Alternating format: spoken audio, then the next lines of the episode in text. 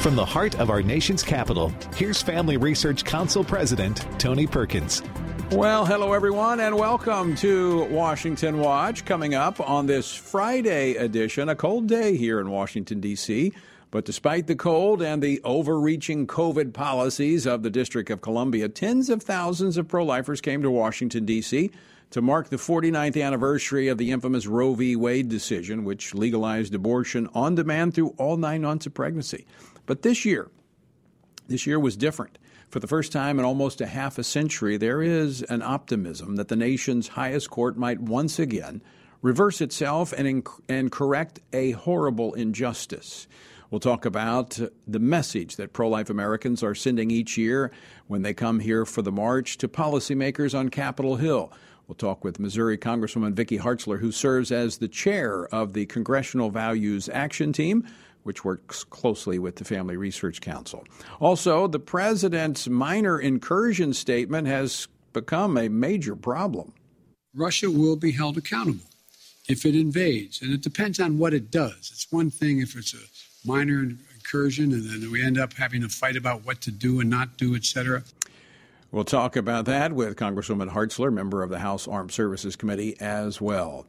Also, while there is anticipation of a favorable pro life ruling in the Dobbs case out of Mississippi, which would be the case to overturn Roe and Casey, there is an understanding of the court's history in stopping short of a full correction. But has the pro life movement grown to such a point that the court cannot sidestep the issue any longer? We'll talk with Oklahoma Senator James Lankford, a member of the Senate Pro Life Caucus. We'll also get his take on the Democrats' effort to push one party rule through the Senate, which failed this week. FRC's Mary Szoch was at the march mingling with the folks from across the nation. What was the mood of this year's marchers? She'll join us for that and a brand new resource from FRC that reveals where the U.S. lines up with other nations when it comes to abortion policy. I think it'll surprise you. And finally, the march coincides with the one year anniversary of the Biden administration. Can you think of any other president's done as much in one year? Name one for me. I'm asking you. I'm serious. Hmm. You guys talk about how nothing's happened. I don't think there's been much on any incoming president's plate that's been a bigger menu than the plate I had given to me. Well, in that statement, he spoke truth as it pertains to abortion. Connor Semelsberger is here in the studio with me later to break down the policies and actions of the Biden administration in the first year. The website, tonyperkins.com. I encourage you to check out the website. Lots of resources there for you, and all of our programs are archived at tonyperkins.com. Okay, I'm going to jump ahead in our two-year Bible reading plan, which you can find at frc.org/bible. We're wrapping up today the book of Genesis. I'm a little bit of ahead, ahead of everyone. I'm in Job, but I wanted to uh, pull this verse from Job for today's occasion of the march. It comes from Job 31, verse 15. Did not he who made me in the womb make them? Did not the same one fashion us in the womb? Job recognized the true that true equality of all people is based solely upon this one fact. We are all made by the hand of God in his image. To find out how you can be a part of our Bible reading plan, go to frc.org/bible. Well, as I mentioned, today marks the 49th anniversary of the U.S. Supreme Court's ill fated decision in Roe v. Wade, legalizing abortion in all 50 states through all nine months of pregnancy. The poorly reasoned decision from the court has cost the lives of over 60 million unborn babies. Each year, on the anniversary of the decision, pro life Americans gather here in Washington, D.C. to participate in the March for Life. And this year may be a special one. It could potentially be the last March for Life with Roe as the law of the land. Come June, we should hear from the court on their decision in the Dobbs versus Jackson's Jackson Women Health Organization which could do away with this constitutional, so called constitutional right to abortion. Joining me now to highlight the March for Life is the chairwoman of the Values Action Team in the House of Representatives, our good friend, Congresswoman Vicky Hartzler of Missouri. Congressman, welcome back to the program. Well, thanks, Tony. It's great to be here on a great day. Well, you have been outspoken on life from the very beginning, even back when you were in the Missouri House. Uh, this is a uh, this is a, an issue of great importance to you. Oh, it is. I mean, every, God has given every life a plan and a purpose, and I believe that life begins at conception. And it breaks my heart to think of over the 60 million lives that have been snuffed out due to abortion and what those lives could have meant to our world and to each one of us. But also, um, I believe in adoption. And when I was in the Missouri legislature, I passed two major adoption laws because every life is valuable and every life is wanted.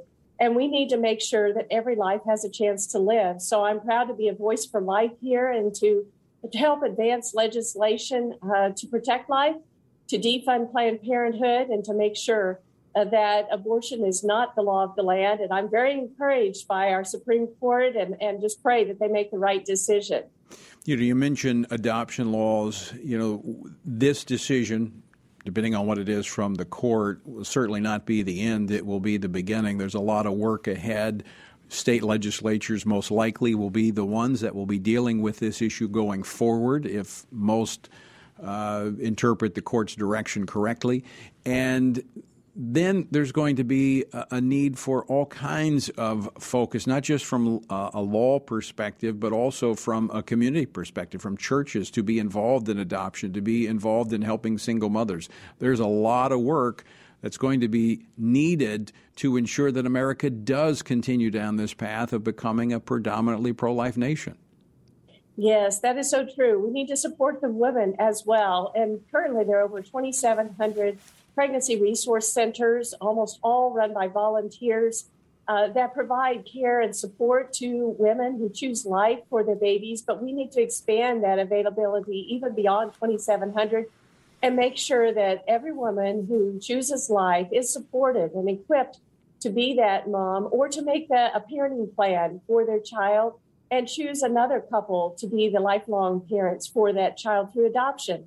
Uh, but there are these positive alternatives, and I feel confident the pro life community will continue to step up and reach out and love the women in this country and encourage every baby to have its life uh, available and to live out to its potential. Uh, Congresswoman Hartzler, uh, life is one of the issues that the Values Action Team advances on Capitol Hill, but there are other issues. And uh, this week uh, we had a, uh, a strategy session, a sh- session where uh, the members of the Values Action Team met discussing priorities. What do you see in terms of potentially the next Congress? With a Republican majority, what type of policies do you see being advanced?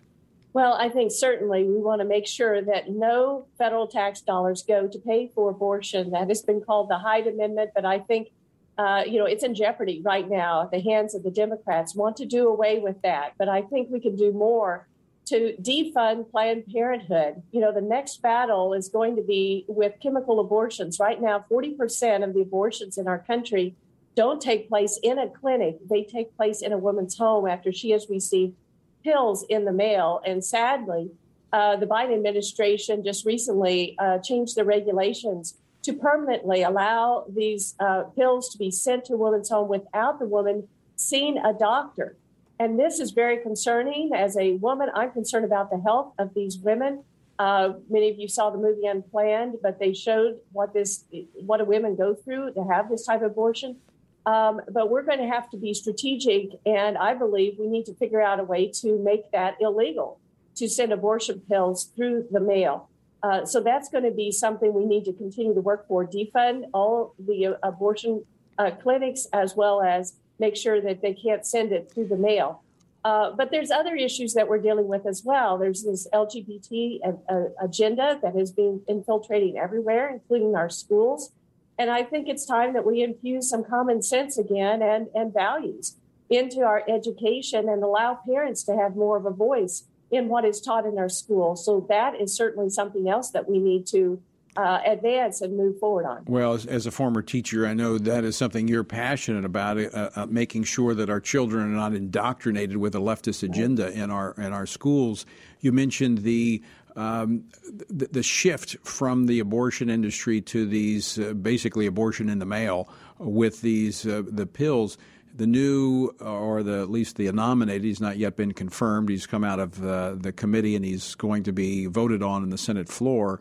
Uh, the president's pick for the FDA commissioner, Califf, who was in the was in the Obama administration, actually kind of circumvented the safety uh, procedures that were there for these over the counter sales of the abortion pill. So th- we clear, clearly see this administration pushing the uh, the abortion industry's agenda with such enthusiasm. It's it's amazing. Oh, it is. And we need to also stand up for uh, the conscience protections of the medical professionals because there will still be some states that allow abortions promoted, sadly. And there are pro life uh, medical professionals there who uh, whose rights are being threatened right now uh, by being forced to participate in abortions. And so I think we can do more to strengthen our, our laws for conscience and protect their right to say no. Uh, Congresswoman, I want to get your uh, quick take on the president's comments. I'll play this clip from his press conference where he talked about this minor incursion, which has become a major issue. Uh, play clip number two, please. Russia will be held accountable if it invades, and it depends on what it does. It's one thing if it's a minor incursion and then we end up having a fight about what to do and not do, etc. Are you saying that a minor incursion by Russia into Ukrainian territory would not lead to the sanctions that you have threatened? Or are you effectively giving Putin permission to make a small incursion into the country? Good question. Um, so it did sound like, didn't it? Uh, Congresswoman, this has become a major problem. Oh, absolutely. It's another example of this president's incompetence. Uh, not only did we have the debacle with Afghanistan, the terrible botched withdrawal uh, that first abandoned uh, Bagram Air Base, and then the billions of dollars of military equipment left into the hands of the Taliban. But then we have hundreds of American citizens left there, and then we have the loss of 13 lives of our service members. But now we see the president giving a green light, basically, to Putin to come in to the country saying, well, we're, we're not going to give you sanctions if it's just a, a minor incursion. This is ludicrous. This is incompetence. I mean, we have to have peace through strength. And sadly, on the world stage, America is no longer seen as strong. We are seen as weak because of this president. And because of that, our adversaries are emboldened. It, we see Putin. We also see Kim Jong un shooting missiles out of North Korea. We see China flying over Taiwan the world is more dangerous now than it was before Biden. And we need to stand strong with Ukraine. We need to be uh, deterring them from taking one footstep into Ukraine. We need to stand by this democracy and the Christians there who have been fighting to have a, a freedom like we have. And for him to say that is just deplorable. Yeah, it's important, as you've underscored, that this is not just Russia and Ukraine this affects China, this affects North Korea, all the bad actors on the world stage. Congresswoman Vicky Hartzler, always great to talk with you. Thanks so much for your leadership on Capitol Hill. Well, it's an honor to visit with you. God bless.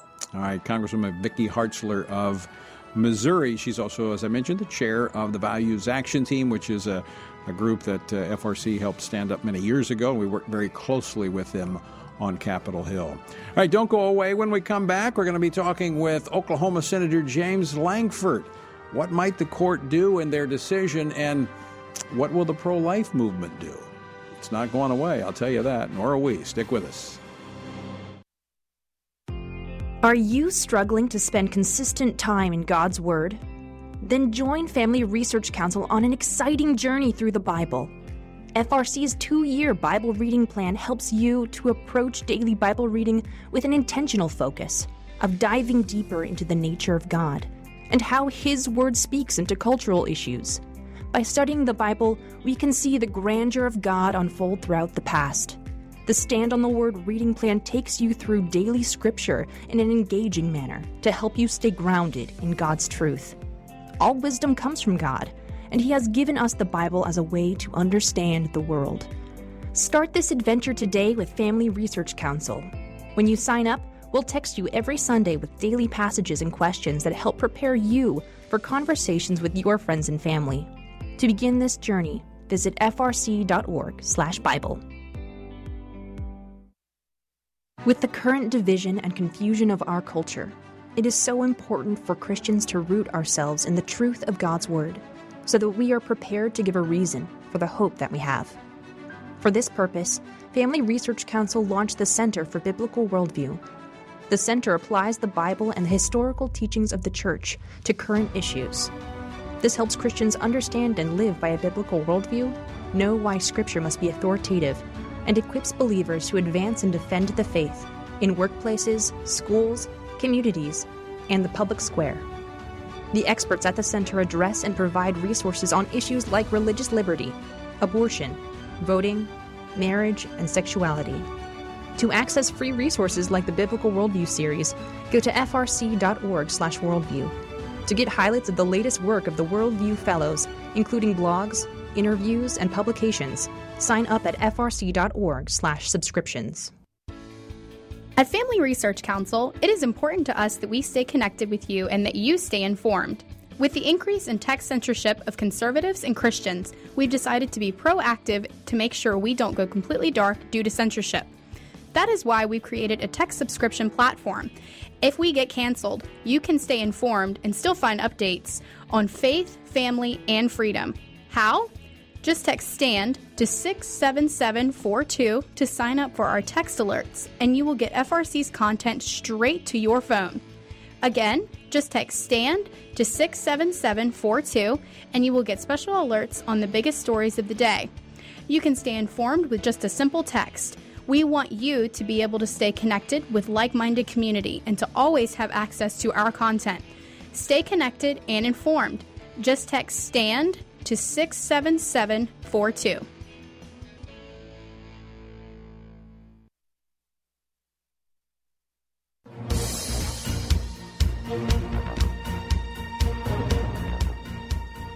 Welcome back to Washington Watch. I'm your host, Tony Perkins. So good to have you with us on this Friday afternoon.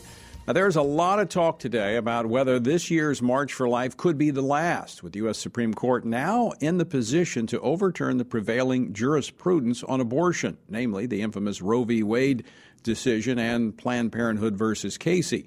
But while there is great anticipation that the court may correct those past errors when it rules on Dobbs versus Jackson Women's Health, that's the abortion case out of Mississippi, the court has been known to hand down limited incremental rulings. Now, that'd be a big disappointment for sure, but all signs are indicating that the abortion issue is one thing that cannot be swept under the rug by the court. They tried that almost 50 years ago, and it's a bigger issue today than it was then. With me now to talk about all of this and more is our good friend, Senator James Lankford of the great state of Oklahoma. Senator, welcome back to the program. Sorry, glad to be back with you again. But before we look ahead, let's look behind. What are your thoughts on the growth and gains of the pro life movement politically and culturally? You know, folks looked at this 50 years ago and said, okay, this is a settled issue. The Supreme Court's made their decisions. Everybody just moved on. And people didn't move on because it's self evident when you look at a child in the womb and as the science continues to advance, our sonograms get better and better, you see more and more that this is a situation where that's an actual life, not just some random tissue that's there. And so that that's made a big difference for people uh, over the years, and people haven't just let this issue go. Well, and and I have to point to the fact that uh, Senator, I think you are a part of this movement in that you know as a former Baptist uh, youth director, you know you came here. This is a big issue. You spoke. You've spoken about it on the House floor, and I know there's noise in the background. You're down there on the uh, the mall where the march has taken place, and the the reality is you've spoken about this on the Senate. This is an issue that Correct. people care passionately about. It is an actual issue we care passionately about, and there are thousands and thousands of people that are gathering in Washington D.C. today. And you're correct. I'm down in the mall area right now, even talking to you. There's still thousands of people that are out talking about life and still saying to the Supreme Court and to elected officials, "Hey, we care about the value of every single child. Uh, there are no children that are disposable in our nation. Uh, there's no child that, that you would say, okay, they're inconvenient, and so we can take their life. Uh, children are valuable in the eyes of God, and they should be valuable in the eyes of our laws." Let me ask you this question because you know we we've been disappointed by the court before. There is a lot of anticipation that the court this is such a, a solid case that the court's going to have a hard time completely overstepping it or step sidestepping it. But they have come down with limited rulings before that right. have disappointed. But if the court thinks they can sweep this issue of abortion under the judicial rug, um, they're plainly wrong.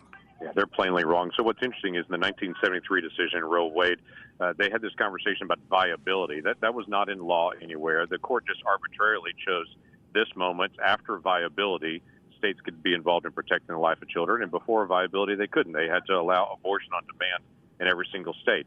Now, the court, even in the oral arguments on the Dobbs case, raised the issue about this viability standard, and it was raised in amicus briefs that were given to the court to say that's an arbitrary ruling.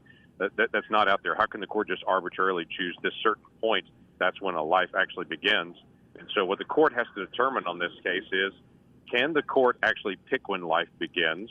Uh, or is that a different group that does that, whether it's a legislature or whatever it may be from a state?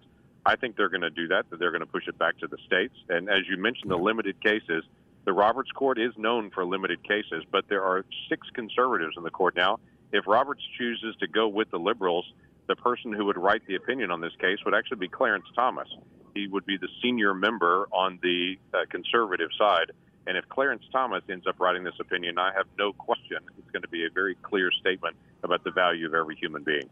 Well, we continue to see the momentum for life build. It's in the polling numbers. You know, we see it uh, despite of the restrictions here in Washington D.C. right now with COVID. Still, thousands coming in for the march. I mean, this, as you said, this is a, this is. A, I mean, it's rooted in natural law. It's rooted in the hearts of men, women. You cannot kill your own children. I know we can suppress it, we can pass laws to try to legalize it, but it will never be morally right, and that sits deeply in the hearts of our country. It is, and it's and it's self-evident in every such a way. When you look at a sonogram and see a child sucking their thumb in the womb and pressing against their mom's belly with their feet, uh, we we understand what's self-evident. That's really a child. Uh, and, and even in our laws in western Oklahoma, it's very difficult to do construction because we have certain requirements for the lesser prairie chicken uh, or for the burrowing beetle in southeast Oklahoma. We, we seem to be able to protect bugs and lesser prairie chickens, but struggle as a nation to protect children. That is wrong for us, and that has to be corrected. Senator James Lankford, final question for you. What is your encouragement to pro lifers as we look forward? Yeah, the encouragement to pro lifers is there's a lot to be positive about. There's a lot of dialogue still going on about protecting children. And as they engage in dialogue with people one on one, keep the focus on the child because that's the really the point of conversation in this. It's not the two grown-ups that are in the conversation, but it's the child uh, is where we need to be able to focus. What is their future and what's their opportunity for life? The only difference between that child in the womb and the child outside the womb is time. So let's give them the opportunity to be able to have life. Uh, Senator, I said that was the final question, but one political question. Big news off of Capitol Hill this week where the effort was made to uh, push through this uh, federal takeover of elections and then to change the rules in the Senate. Both failed. That was a significant setback for the left, and I think a huge gain for Mitch McConnell and the Republicans in the Senate. It is actually. We, we literally protected the Senate from how it has functioned and operated to protect the voice of the minority uh, for two centuries. The Senate is the place in our American government where the minority voice is always heard. And Chuck Schumer, as soon as he came into the majority, immediately started trying to silence the voice of the minority in America. That's not how we function as a nation. The Senate forces real debate where all sides are heard, and uh, we still have that protected. So the Senate now is the same as it was two years ago, 10 years ago, 50 years ago, yeah. that the voice of the minority is still protected. Yeah, big, uh, big week uh, so so glad to hear from you today. Thanks so much, uh, Senator James Lankford, for joining us. Glad to be able to do it. Thanks, Tony. All right, Senator Lankford of Oklahoma, a, a stalwart for faith, family, and freedom, fighting for the unborn on Capitol Hill. All right, coming up next, how does the United States compare to other nations when it comes to abortion? I think the answer will surprise you. FRC's Mary Szoch is here next with that. Don't go away. More Washington Watch to come on this Friday afternoon.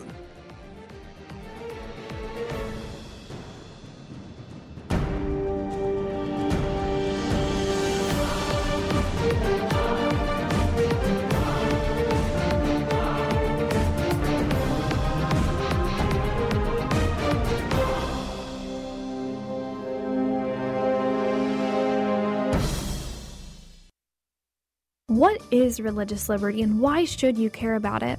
Simply put, religious liberty is the freedom to choose your religious beliefs and to live according to those beliefs. Why should we care about this freedom? At Family Research Council, we care about religious freedom because we believe that it is an inherent human right that all governments have an obligation to protect. Tragically, not all governments do. Religious persecution is a tragic reality around the world that is not often acknowledged by the media, even though attacks on people of all faiths continue to increase globally. In Scripture, God calls Christians to pray and care for the persecuted church, the downtrodden, and those who cannot help themselves. Therefore, we must be advocates for those persecuted for their faith. To access Family Research Council's latest resources and to learn more about religious freedom and what you can do to help the persecuted, go to frc.org/slash religious liberty. Do you want to be able to stay up to date on conservative news? Are you looking for Christian resources to help you stay politically engaged? Then download Family Research Council's Stand Firm app. With all of our content available at your fingertips, you will conveniently be able to stay up to date throughout your busy day. The Stand Firm app will give you access to a variety of resources, such as our most recent episodes of Washington Watch with Tony Perkins, tweets and other social media posts, and our latest blogs, updates, and publications. Additionally, you will have the opportunity to take action and make your voice heard by contacting your elected officials on the issues that most concern you. Visit the App Store on your smartphone or mobile device and search Stand Firm to download Family Research Council's official Stand Firm app.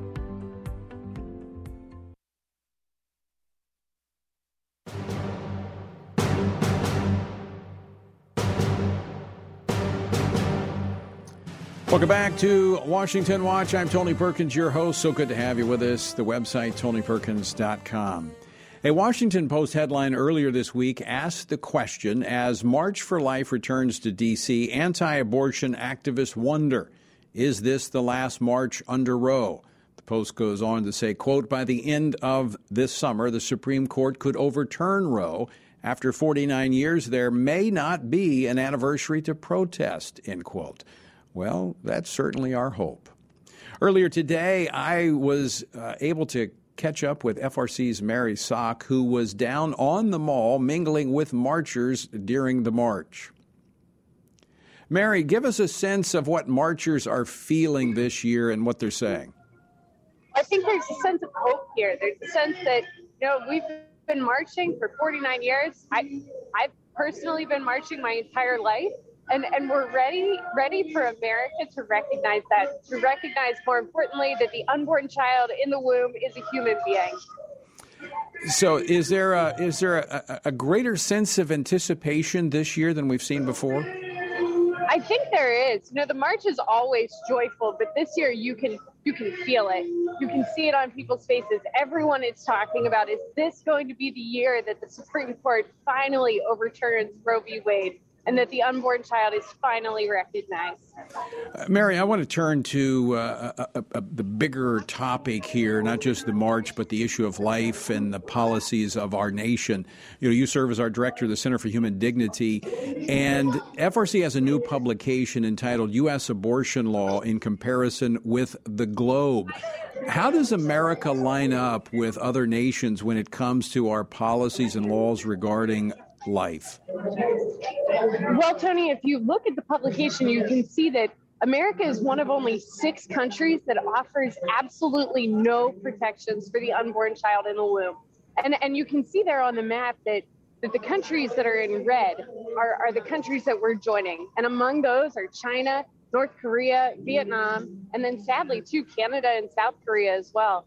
So, so the majority of countries on that list are human rights violators, and, and we are joining them on that list as well. I mean, that's amazing when you look. You would think that America, birthed in freedom, pursuing, you know, quote unquote equality, that we would be a nation that would be leading the way to protect the unborn and give everyone a, a, a right to life.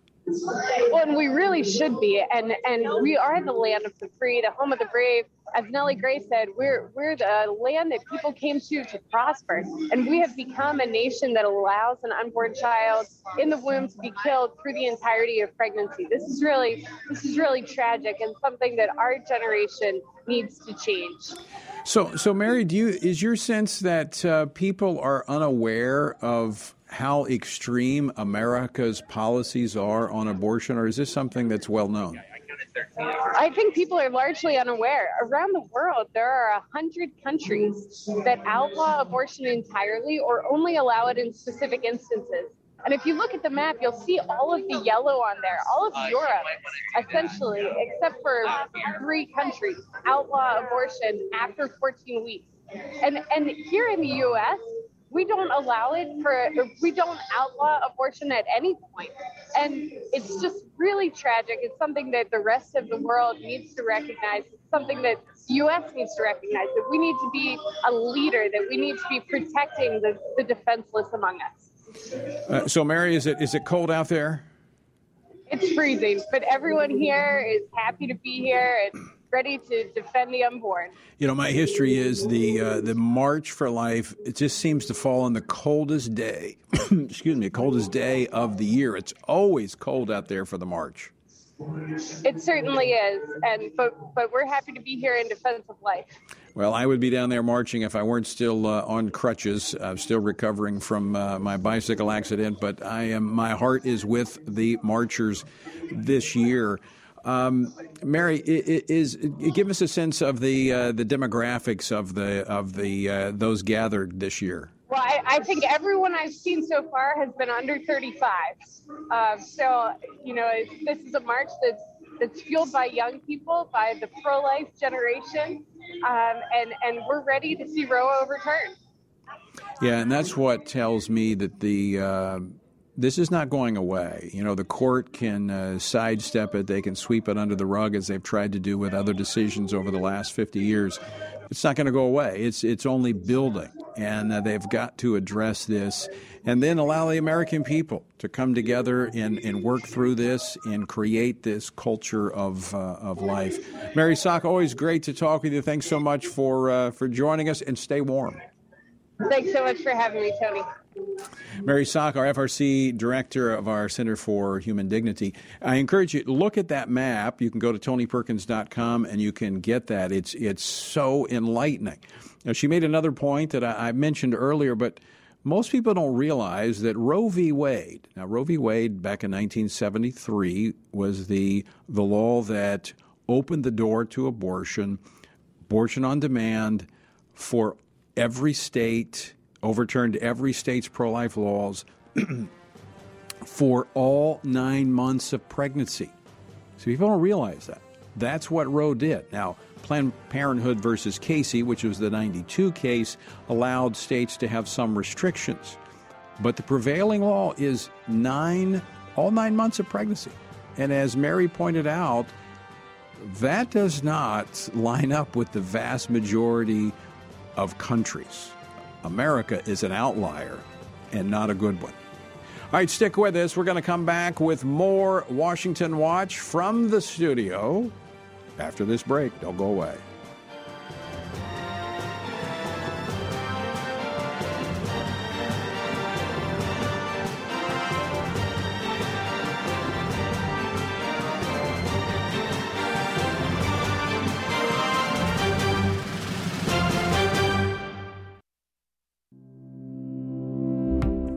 You want to be able to stay up to date on conservative news? Are you looking for Christian resources to help you stay politically engaged? Then download Family Research Council's Stand Firm app. With all of our content available at your fingertips, you will conveniently be able to stay up to date throughout your busy day. The Stand Firm app will give you access to a variety of resources, such as our most recent episodes of Washington Watch with Tony Perkins tweets, and other social media posts, and our latest blogs, updates, and publications. Additionally, you will have the opportunity to take action and make your voice heard by contacting your elected officials on the issues that most concern you. Visit the App Store on your smartphone or mobile device and search Stand Firm to download Family Research Council's official Stand Firm app. What is religious liberty and why should you care about it? Simply put, religious liberty is the freedom to choose your religious beliefs and to live according to those beliefs. Why should we care about this freedom? At Family Research Council, we care about religious freedom because we believe that it is an inherent human right that all governments have an obligation to protect. Tragically, not all governments do. Religious persecution is a tragic reality around the world that is not often acknowledged by the media, even though attacks on people of all faiths continue to increase globally. In Scripture, God calls Christians to pray and care for the persecuted church, the downtrodden, and those who cannot help themselves. Therefore, we must be advocates for those persecuted for their faith. To access Family Research Council's latest resources and to learn more about religious freedom and what you can do to help the persecuted, go to frc.org/religiousliberty. Attention university students. Are you looking for an internship that will help you grow as a Christian leader and allow you to positively influence the culture? Then Family Research Council's internship program is for you. FRC's life changing 12 to 15 week internship program will prepare and equip you for the next step in your professional journey.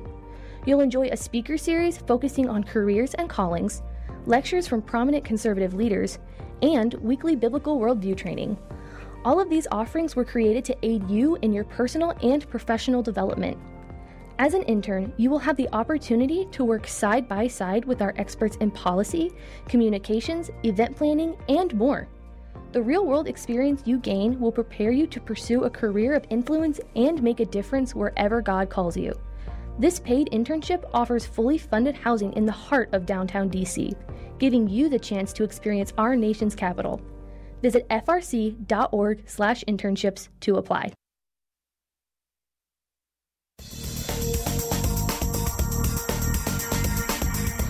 Welcome back to Washington Watch, to our studios where it's nice and warm. All right, yesterday marked the one year anniversary of President Biden being sworn into office, and even the liberal news media can't help but harp on how the Biden administration has failed on Afghanistan, COVID, the economy, inflation, and so many other things. But President Biden says no president has done as much as he has in one year. Can you think of any other president that's done as much in one year? Name one for me. I'm asking you. I'm serious. Hmm. You guys talk about how nothing's happened. I don't think there's been much on any incoming president's plate that's been a bigger menu than the plate I had given to me.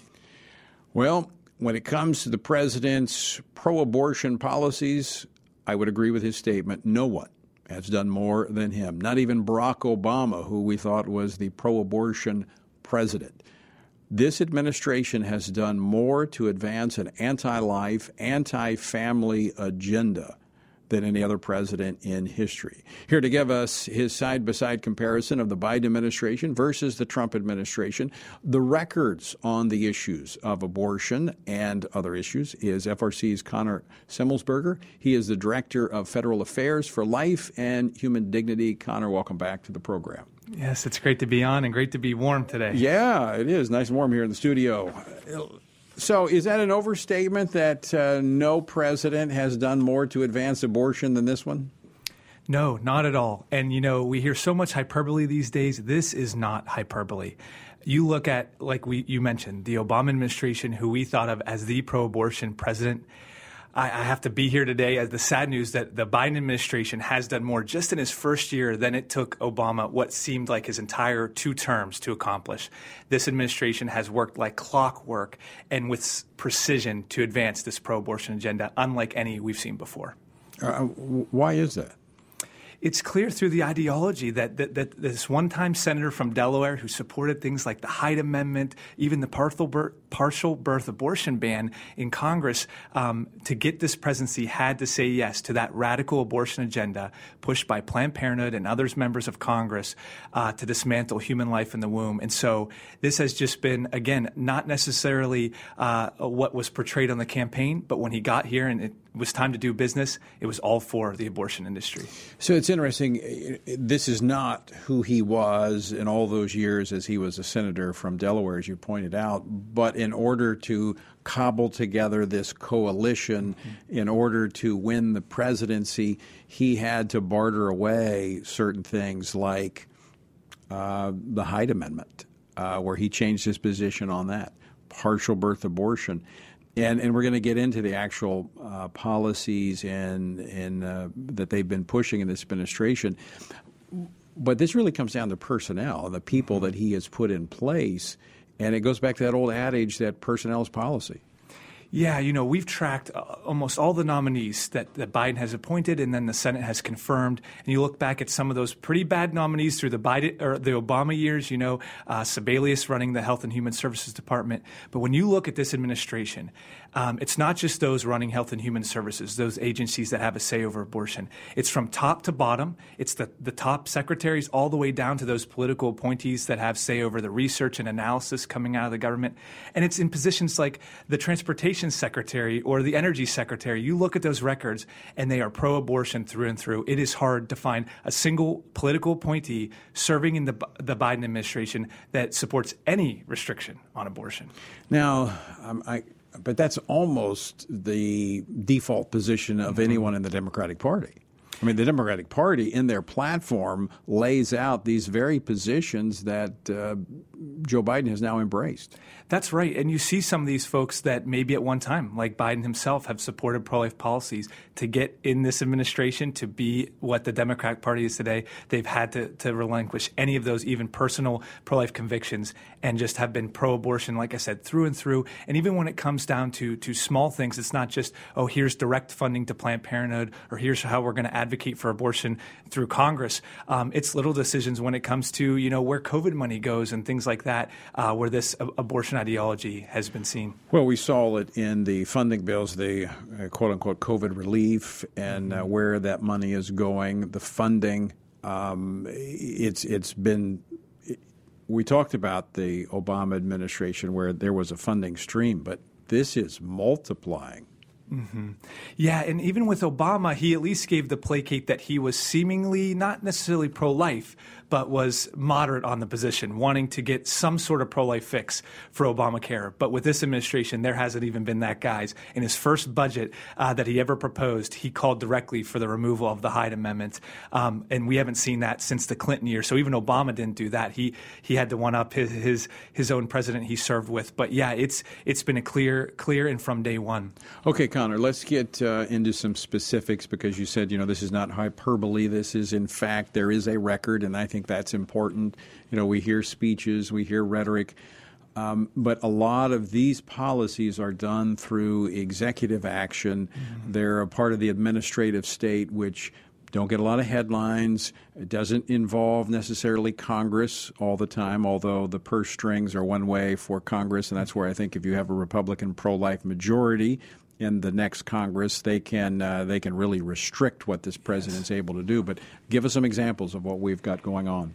Yeah, so so he came in in that, that first week when COVID was at its peak. He was rallying off of his unifying, uh, you know, acceptance speech, and what is one of his first actions? He repeals what we know as the Mexico City policy, what the Trump administration expanded to ensure none of our taxpayer dollars go to those big abortion conglomerates overseas. That was well, day, day one. And the one thing about the Trump administration, Secretary Pompeo expanding it beyond anything it had been before, so that even subcontractors to those uh, foreign entities could not counsel for or provide abortion. So it was a pretty muscular uh, Mexico City policy that was in place. It was, and, and, throughout the Trump administration, it wasn't just okay. We're going to take this action. This is sort of customary for pro-life administrations to do. All throughout, they saw where those gaps were and pivoted. They said, "Let's let's plug this hole. Let's cut them off here."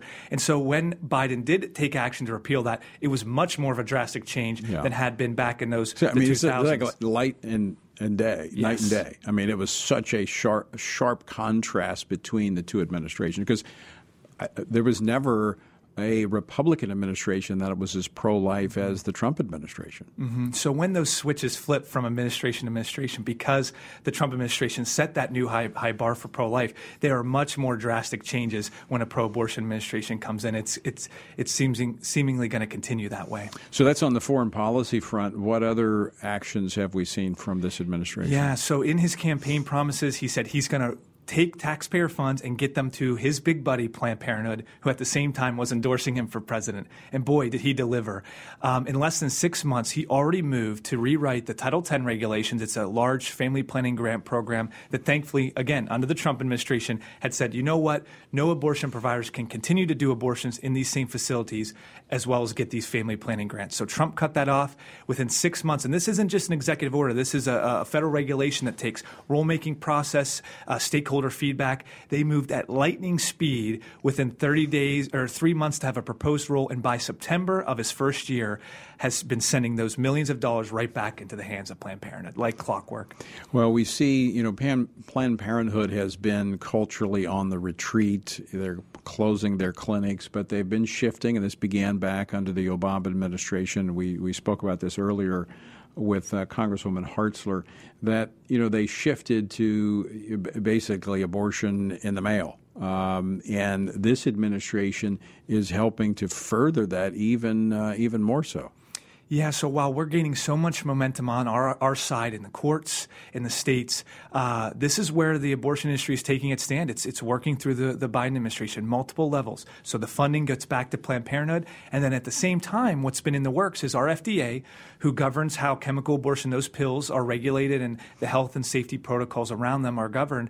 Um, just last month, December, they moved to, again, permanently allow um, no physician oversight, no in person meeting between a woman and a doctor to get these pills and that they can be shipped through the mail. So now Planned Parenthood's getting more money from us and now can even more send these pills out. Well, and that began with um, Mr. Califf, yes. who was in the Obama administration and now has been nominated by the Biden administration to be the head of FDA. So we know where he's coming from on this, lessening the uh, not just restriction, but the safety protocols that surround these very dangerous drugs.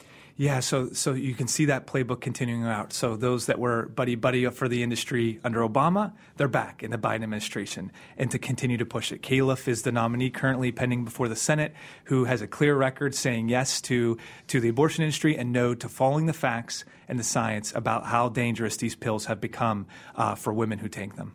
Now, what about the states that have, uh, you know, put in place pro life restrictions, regulations, they've been reaching into the states as well. Mm-hmm.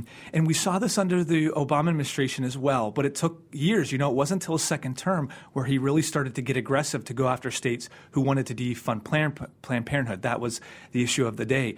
Uh, now, with the Texas Heartbeat Act, day one, multiple speeches, the press secretary, the vice president coming out, but it, it wasn't just rhetoric like we talked about. They've now taken direct action in the state of Texas to continue to send federal dollars to the Planned Parenthoods there, even bordering on the line of promoting abortion with these tax dollars. We know because of the Hyde Amendment they can't go to pay for abortion, but basically they're saying as much go to these clinics where we're sending our federal dollars so you can get your family planning care. But really, what that means is they want to help them get abortions, and they're using their federal dollars, and even how they tie the strings to a state like Texas, who, again, like many states, work with the federal government on things like Medicaid and things like that.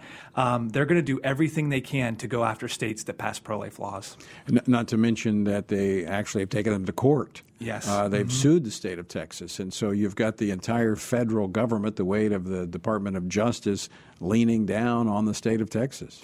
Right. And again, that's so black and white with where the Trump administration was. Their D- Department of Justice was defending pro life states and states that defend religious freedom. And now you have the Biden administration doing the exact opposite. They are on the side of the abortion industry, standing there in front of our Supreme Court. Yeah, I remember the, the, the day that uh, they sued Texas in, uh, in court over.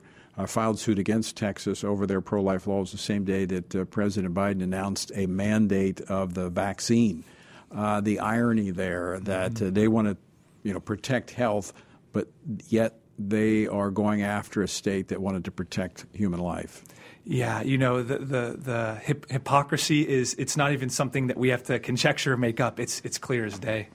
What are some of the other big ticket items that we've seen out of this administration as it pertains to the life issue? Yeah, so we've talked about the funding overseas. We've talked about them going after the states. And then there's the legislative agenda as well. So, you know, how this administration works hand in hand with the Congress he has. And what have they passed as a signature bill that they want to push? The so called Women's Health Protection Act, which we've deemed the Abortion on Demand through Birth Act, and that's really what it is.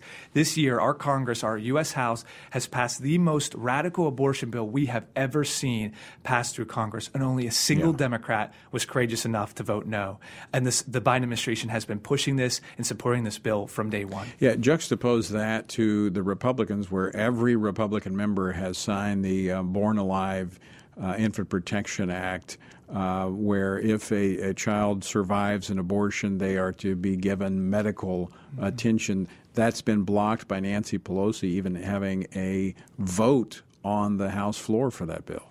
Yeah, you know, that's so right. The Republican conference, we just want to get bipartisan support to protect babies after they're born. And when Democrats say no to that, what is their response? Nothing moderate, no, let's work on Hyde Amendment or uh, partial birth abortion ban, their response is let's allow abortion through all nine months. And when they don't sign up for something like the Born Alive bill, they're even saying that they would be okay with allowing these infants to not receive care after they're born. Uh, it's amazing. Of course, uh, very interesting to see what's happened in the state of Virginia, where uh, the former governor, uh, Ralph Northam, was the one who, a, a, physician, who said, We just want to keep a, a child, you know, who survives abortion comfortable until we you know, decide whether or not they live. Um, now we have a governor just took office last week, last Saturday, one week ago, who is already, and that's Governor Glenn Youngkin, who has uh, created a new position, ambassador for the unborn. I mean, what a contrast. And, and quite frankly, that's where the two parties are today. There's never been a time in my life, and I don't think in, in the life of uh, either of the two parties, where there's been such a clear contrast on these defining issues. Yeah, and you know what it, you know what is, is time for, you know, as as we hear those comments from Northam, right? And look how that impacted that that state race in Virginia and now to have an ambassador for life. I think that just shows how how the, the Republicans, those that are pro life, whether it's at the state level, a governorship, or here in our Congress, how they need to not be afraid of the positions yeah. that they've held, to be bold, right? Because we know the truth is that those those uh, those cells inside the womb are not just cells, they're human life, and that we need to boldly stand for the truth on this life issue when compared to such a stark contrast, a, a party that really does promote death. That's right. really what they're calling for. We have to boldly stand up for life and push those policies. By the way, for those that um, might, might, have seen me thumbing through this. Uh, publication. We actually have a publication at the website, tonyperkins.com, tracking the Biden administration on life, family, and religious freedom. So it covers not only the life issue, but all of the issues set that FRC works with. Again, date, time, issue, all documented so you know exactly what this administration is doing. Connor Semelsberger, thanks so much for joining us. Great work as always. Yes, thanks. Thanks for having me on. Absolutely. And folks, I encourage you download this. Go to tonyperkins.com. Thanks so much for joining us. Until next time, let me leave you once again with the encouraging words of the Apostle Paul, found in Ephesians 6, where he says, "When you've done everything you can do, when you've prayed, when you've prepared, and when you've taken your stand, by all means, keep standing."